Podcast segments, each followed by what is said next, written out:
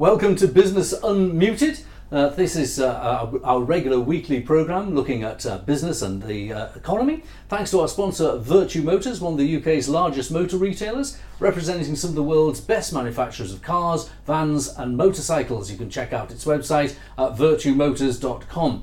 I'm Graham Robb and I've owned Recognition PR for nearly 35 years. We've got 75 clients in multiple sectors based across the UK who have between them a turnover of approximately £6 billion and employ around 30,000 staff. So we're at the front line of the business community and perfectly placed to discuss the economic climate.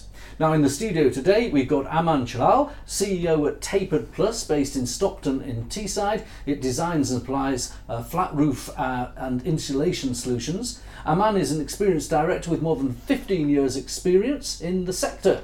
And Pamela Petty is also joining us in the studio. She's founder of Entrepreneurizing, which is Entrepreneurizing, we'll get the actual title right in a minute, which provides coaching, mentoring, and business development support. She's a renowned Northeast businesswoman with more than 30 years' experience. And down the line, we have serial entrepreneur and author and business fixer Kevin Gaskell. He's got many successes under his belt, including transforming three iconic international brands Porsche, BMW, and Lamborghini. We're going to start with you, Kevin, because you're down the line. I tell you what, straight away, hold up your latest book. What's it called?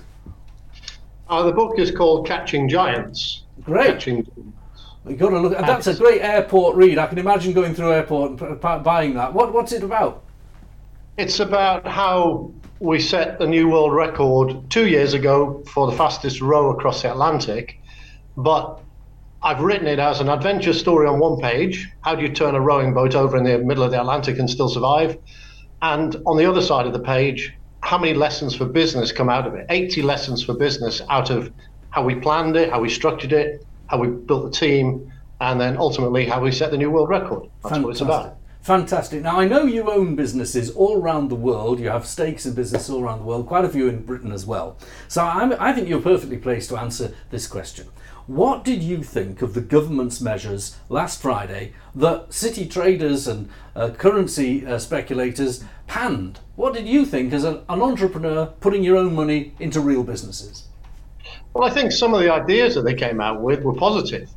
I think where it went wrong was in the in the selling, in telling the story. You know, you don't make significant change anywhere in any environment and drop it on people's laps and not expect there to be a reaction. Mm-hmm. And I think where they went wrong was they were so keen to get this stuff out there that they didn't, frankly, uh, communicate effectively with the city or with business leaders or with, with other people. And so it all became a fireworks display of, of critical comment, which was a shame. Now, it strikes me that a, a, lot of things happened all at once last week, which has left us, in, left us in the position we're in. This is Wednesday, the 28th. We're broadcasting this, and if you're watching a recording, it's midweek. Uh, so, first, we had last Thursday the rate rise from the Bank of England. People expected it to be half a percent. Uh, that was uh, sorry. People expected to be seven point seven five, three quarters of a percent. It came in at half a percent, so that was below expectations. And and the the Fed in the U.S. put their interest rates up even higher. So the bank wasn't very muscular with its interest rate rise. Then we had the Treasury and uh, Kwasi Kwarteng uh, stimulating the economy with the energy price cap and the national insurance cuts and the tax cuts. And then we had on uh, Tuesday night, we had the International Monetary Fund critical of the tax cuts and critical of untargeted energy support, and all of that resulted in the pound falling and the Bank of England going and having to spend taxpayers' money buying up the government's debt. So, do you think that's a, an unfortunate series of events, or is it uh, something that could have been avoided? Well, if you're asking me again, it comes back to the communication mm-hmm. because you've got a complete mix up between fiscal policy and monetary policy. And it looks as if the government are frankly competing with the Bank of England, which is which just leads to a loss of confidence, and therefore markets react, and markets will react. Mm. And of course, there's no point in the government saying um, it, it, it's it's not fair that that uh, traders will short the currency. Of course they do. That's what they do for a living. Just expect. There's no there's no surprise there. That, that was going to happen. So I get very frustrated when people think that some kind of uh, package of measures, which is quite a complex package of measures and has very big impact on the economy as a whole is delivered within an hour and they think it's all going to be smooth and comfortable and we're going to move forward. Of course it wasn't. Mm. But that's why I think the communication was poor. Okay. Well, let's look at the measures themselves. Um, we know what the bank is doing. It's going to end up with more interest rates to tighten the money supply, but the government still wants growth. And it's stimulating growth by giving people a little bit more money in their pocket so that they can invest, particularly entrepreneurs, uh, with uh, with uh, high rate tax cuts. What did you make of the headline grabbing tax cut first, the 45 pence being abolished for 40 pence? Uh, I, I, thought it's the right thing to do. Um, you know, a, it, it, becomes a very emotive subject mm. that people who get paid a lot of money get get a lower tax rate. But hang on, we're all paying 40% if we're in that band. And when you've got the top 1% of taxpayers paying almost 30% of the tax pay tax take of the country, yeah. let's not pretend that these people are not still paying a huge amount of tax because they are. Um, if we can give a, a, a, little bit of respite, then I do anticipate, um, certainly in my case, I'll be investing my funds into my businesses because my businesses need to survive right now. Yeah. You know, I've got seven companies that employ a lot of people. We need to make sure those businesses are still there and those jobs are still there. That, so, so my focus at the moment is to get through the next six and 12 months in a way that we come out stronger and not weaker. That's absolutely music to my ears, Kevin. We don't often have people on uh, TV defending the uh, the cut in the additional rate. I would defend it on the same basis. My my cut in the additional rate on my personal income tax is going straight into my business. We're going to put solar panels on the roof. And I talked this week to 10 people who pay 45 pence in the pound and asked them what they would do with the um, with the surplus as a result of the tax cut. One person said they'd go on holiday, which doesn't really help the economy at all. One person said they'd buy a car, which could help if it was a British made car. One person said they'd save it, which sort of sort of helps because it gets invested. But the other seven said they'd do what I'm going to do, invest in their buildings, and that was a quick injection of money into the economy, as far as I could see. Yeah, absolutely. And, and if you're buying a car, well, you, have got about a 12 to 14 month wait at the minute for many new models. Um, well, the tax cut doesn't come in yet, but take your point. Well, look, look, Kevin. We'll come back to you in a moment. Uh, Pamela, what, what did you take of what did you make of the ambition to grow the economy by rejecting orthodox um, policy where you had to pay debts back? What, what's your view on that? I, I, think it's a I think it's a bold move. Um, I think it's been um, the media have attacked it significantly, and I think that's kind of whooped people up, for want of a better word um, against the 45% cut, which I'm also in, in favour of, um, because I think it, it will people will invest it, um, like we've said. And, and the government are also helping people with the energy caps and things like that as well. So we, we are, the government do seem to be recognising that we've got to support everybody across um, the country, but also that the main thing that we do is build a stronger economy, and so that we can afford to pay back the debt that the the that we've built up. You know, we've got the pandemic to pay for still, yeah. haven't we? So yeah. I think that you know to invest in business is the right thing to do, and you know your your short survey shows that that's what people are likely to do. What, uh, there were a lot of non-headlines that came into this statement. One of them is a, a definite pledge to maintain and enhance the EIS uh, and SEIS funding. Now, you work with smaller businesses. How important is that to you, Pamela? And Kevin, I'll put the same question to you. Yeah, that is. That is. I mean, I've, I've used that scheme to invest in some businesses, and uh, the businesses that I work with, it's vital to them to actually get to encourage people to invest in their businesses because once you know I, I work with quite a few startups and once they've maxed out the credit cards, um, then they've got to go a little bit more serious and look for cash to get the business up to that next stage. So th- that is vital, I think, for, for companies to grow. And we, we need, we, we don't want an economy of, of one man businesses and, and huge sort of multinational businesses. We need those um, small to medium enterprises yeah. in the middle and, and the and the bigger firms that actually invest and are stronger and are, and are there for the long term as well. You know, not just there for, for themselves, but there for the long term and leaving a legacy of, of, of employed people that can earn money and, and look after themselves. Kevin, what do you make of what Pamela's just said? Do you use EIS yourself? Yeah, I absolutely do, and we use it to raise money in in our new companies. I, have started 15 businesses, I think now, and um, I was at two of them yesterday, and they were both started with EIS funding from individuals, people like you and me who work, putting their own money into a business, and in combination, they're, they're about five years old now. Those companies. And in combination, the valuation of those businesses right now is about 500 million pounds. Wow. So we've built two great companies which employ today collectively about 500 people.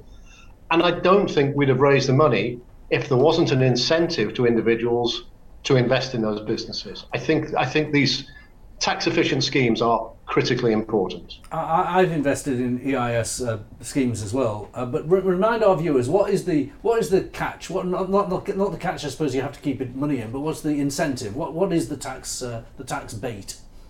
Well, the incentive is that you can claim back uh, your, the, the tax on the amount that you put in. So you put in £100,000, you can claim back 40,000 from the government against that. So, it, so it's a, it, it, saves you some money. And, and fundamentally, if you're in, prepared to invest in equity and put your whole capital at risk for at least a period of three years, then the gains that you make normally are tax free. Yeah, and so that, it's that's an a fundamentally good thing. People to put their put don't put your savings in the bank, put them into a company, but and this is the bit people forget.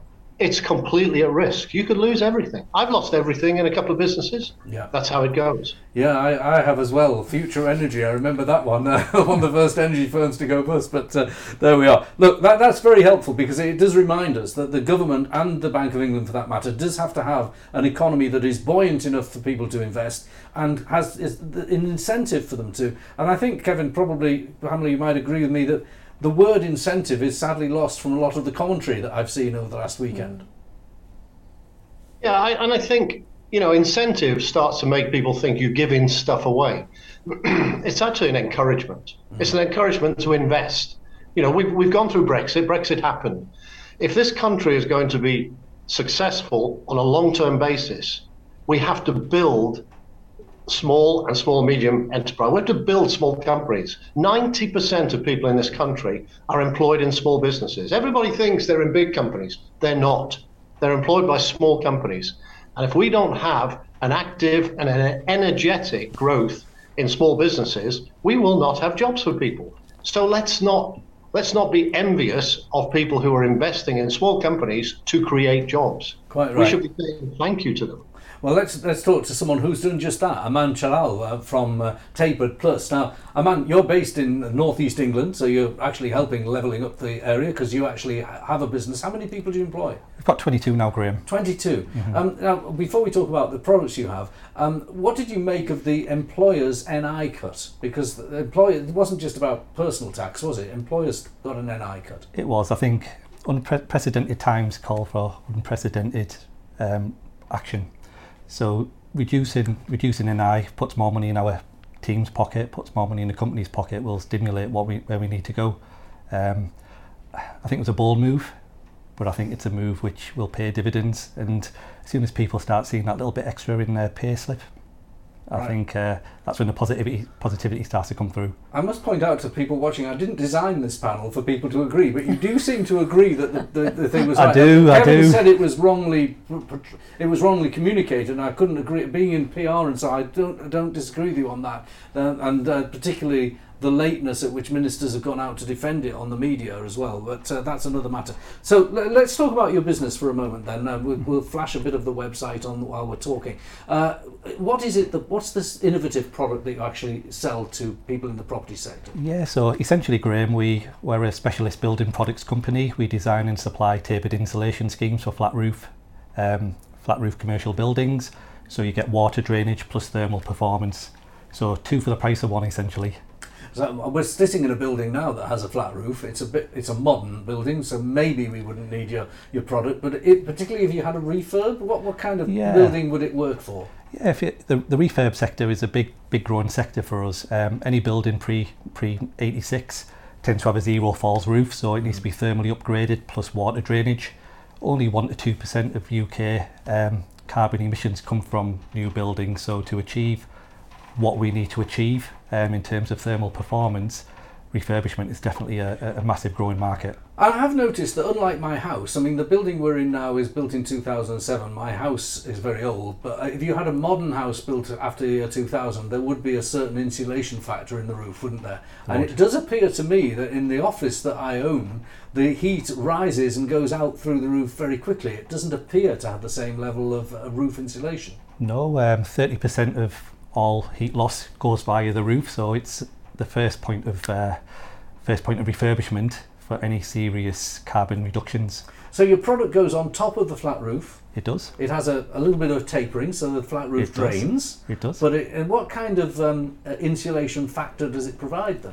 Um, if you look at U values, which is the, the thermal performance of the roof, that's improved significantly over the last 10 years. In refurbishment, um, it's gone from 50 mil when I started out in the industry to now it's around about 140. So it's it's had a significant impact, and um, it's only going to go one way. Can you retrofit things on top of it? If you had a flat roof with your product on, could you then put solar panels on top of your product? You can, Graham. That's where you get the two for one. So you get the the thermal performance of the roof. You get a new substrate, preferably non-combustible as well. Plus, you get the thermal um, effect of the solar panels, which creates energy. So you've got a passive strategy as well as a proactive strategy. So it works perfectly in, in both sense. And tell us a little bit about the performance of the business recently, from when you, you established it to current day. Yeah, so um, myself and my business partner Rob Vass, we, we set up um, around about seven, eight years ago. Um, we took our parents' ISAs and, and threw it into the business and thought we'll give this a go. Um, we've been growing 20, 30% year on year and we should be around the eight figure mark this year for the first time. So it's a, it's a milestone for us as a company and a testament to the team behind us as well. Excellent. Now, I, I, you, you're watching down the line, uh, Kevin. Uh, that's a that's a northeast success story here in uh, Stockton. It is just down the road from our studio. Um, 22 people who've got jobs that wouldn't have if he didn't get stuck in. He's the kind of person, I suppose, that you were talking about when you were talking about rewarding people who take and risk everything. Yeah, absolutely. Um, I, I, I am all for rewarding entrepreneurs because entrepreneurs are the people who will, exactly as we just heard, start a business and build a business. And if you build a business and provide jobs, you're giving back a huge amount to the economy. So I'm, I'm absolutely in favor of, um, of rewarding entrepreneurs. And Uh, the- I'm less in favour of rewarding people in big banks who are frankly doing the job they're paid to do, but that's a different story. absolutely, Pamela. Uh, yeah, I was just going to say that I think entrepreneurs usually aren't motivated by money, actually. They're actually motivated by a passion for a, a, product or to improve something. Um, so they, they, they do tend to, I, I'm sure you've got a nice lifestyle, and, and quite rightly, entrepreneurs should have when they've got a successful business, but they do tend to put back into the business. And so then there's it isn't just them that benefit, it, there's lots of other people that benefit, and ultimately the government because the taxes and everything else. So entrepreneurs are, are that uh, very unique breed, I think, that should be celebrated and encouraged as, as much as we can because they'll definitely make the economy stronger. And what do you make of the chaos that's being reflected in the media at the moment, Aman, uh, about about about the, the the mini budget and so on? Is it something that affects your day to day life, or is it just froth? I think it's just froth, Graham. That's a great word for it. It's um, it's noise. Sometimes you've just got to put your blinkers on and think what actually affects me in my business. What can I control, and what's uncontrollable. The fact is, when there's chaos, there's opportunity. So I think every every entrepreneur, every business, if they look for the opportunity, there's growth there. One of my great clients, I've worked with him for years, and he was one of my early clients, Duncan Bannatyne. Uh, and I started working for him in the 1992 recession, which was quite deep, the early 90s recession. And I asked him, What do you think of these high interest rates? And boy, those interest rates are high compared to now. And he said, A business person that complains about interest rates is like a sailor complaining about the weather. You've just got to get on with it. I'm sure you'd agree with that, Kevin. Absolutely. I mean, I, I always say, stop stop looking at the problems and look where it creates opportunities. As, as Alex just said, where where are those opportunities? Because turbulence creates opportunities, and there's no point in moaning about what's going on in the market. You've got to react to it, or better, frankly, preempt it and adapt your business accordingly. And you know, I've I've gone through. I've been running businesses a long time, and we've gone through the 14 percent um, interest rate of the early 90s. I've gone through situations where we were importing product and overnight the currency changed against us by a factor of almost 100%. But we were still there. But what we had to do was look at ourselves about how we would react. So stop moaning about it. Let's get on and let's build a great business. That's that's my motto. Let's just let's get on with it. Well, Kevin, that's a great point to leave it. Thank you very much. Thank you, Kevin. Thank you, man, and thank you also to uh, Pamela Petty. By the way, if you're watching this and you're watching on LinkedIn, uh, where we do live broadcast, or you're watching on our other platforms, do join the Northeast and Yorkshire Business Group on LinkedIn. We've got nearly 14,000 members. You get updates on that. And if you're listening on podcasts, make sure to like and subscribe. Catch you again soon for another edition of Business Unmuted.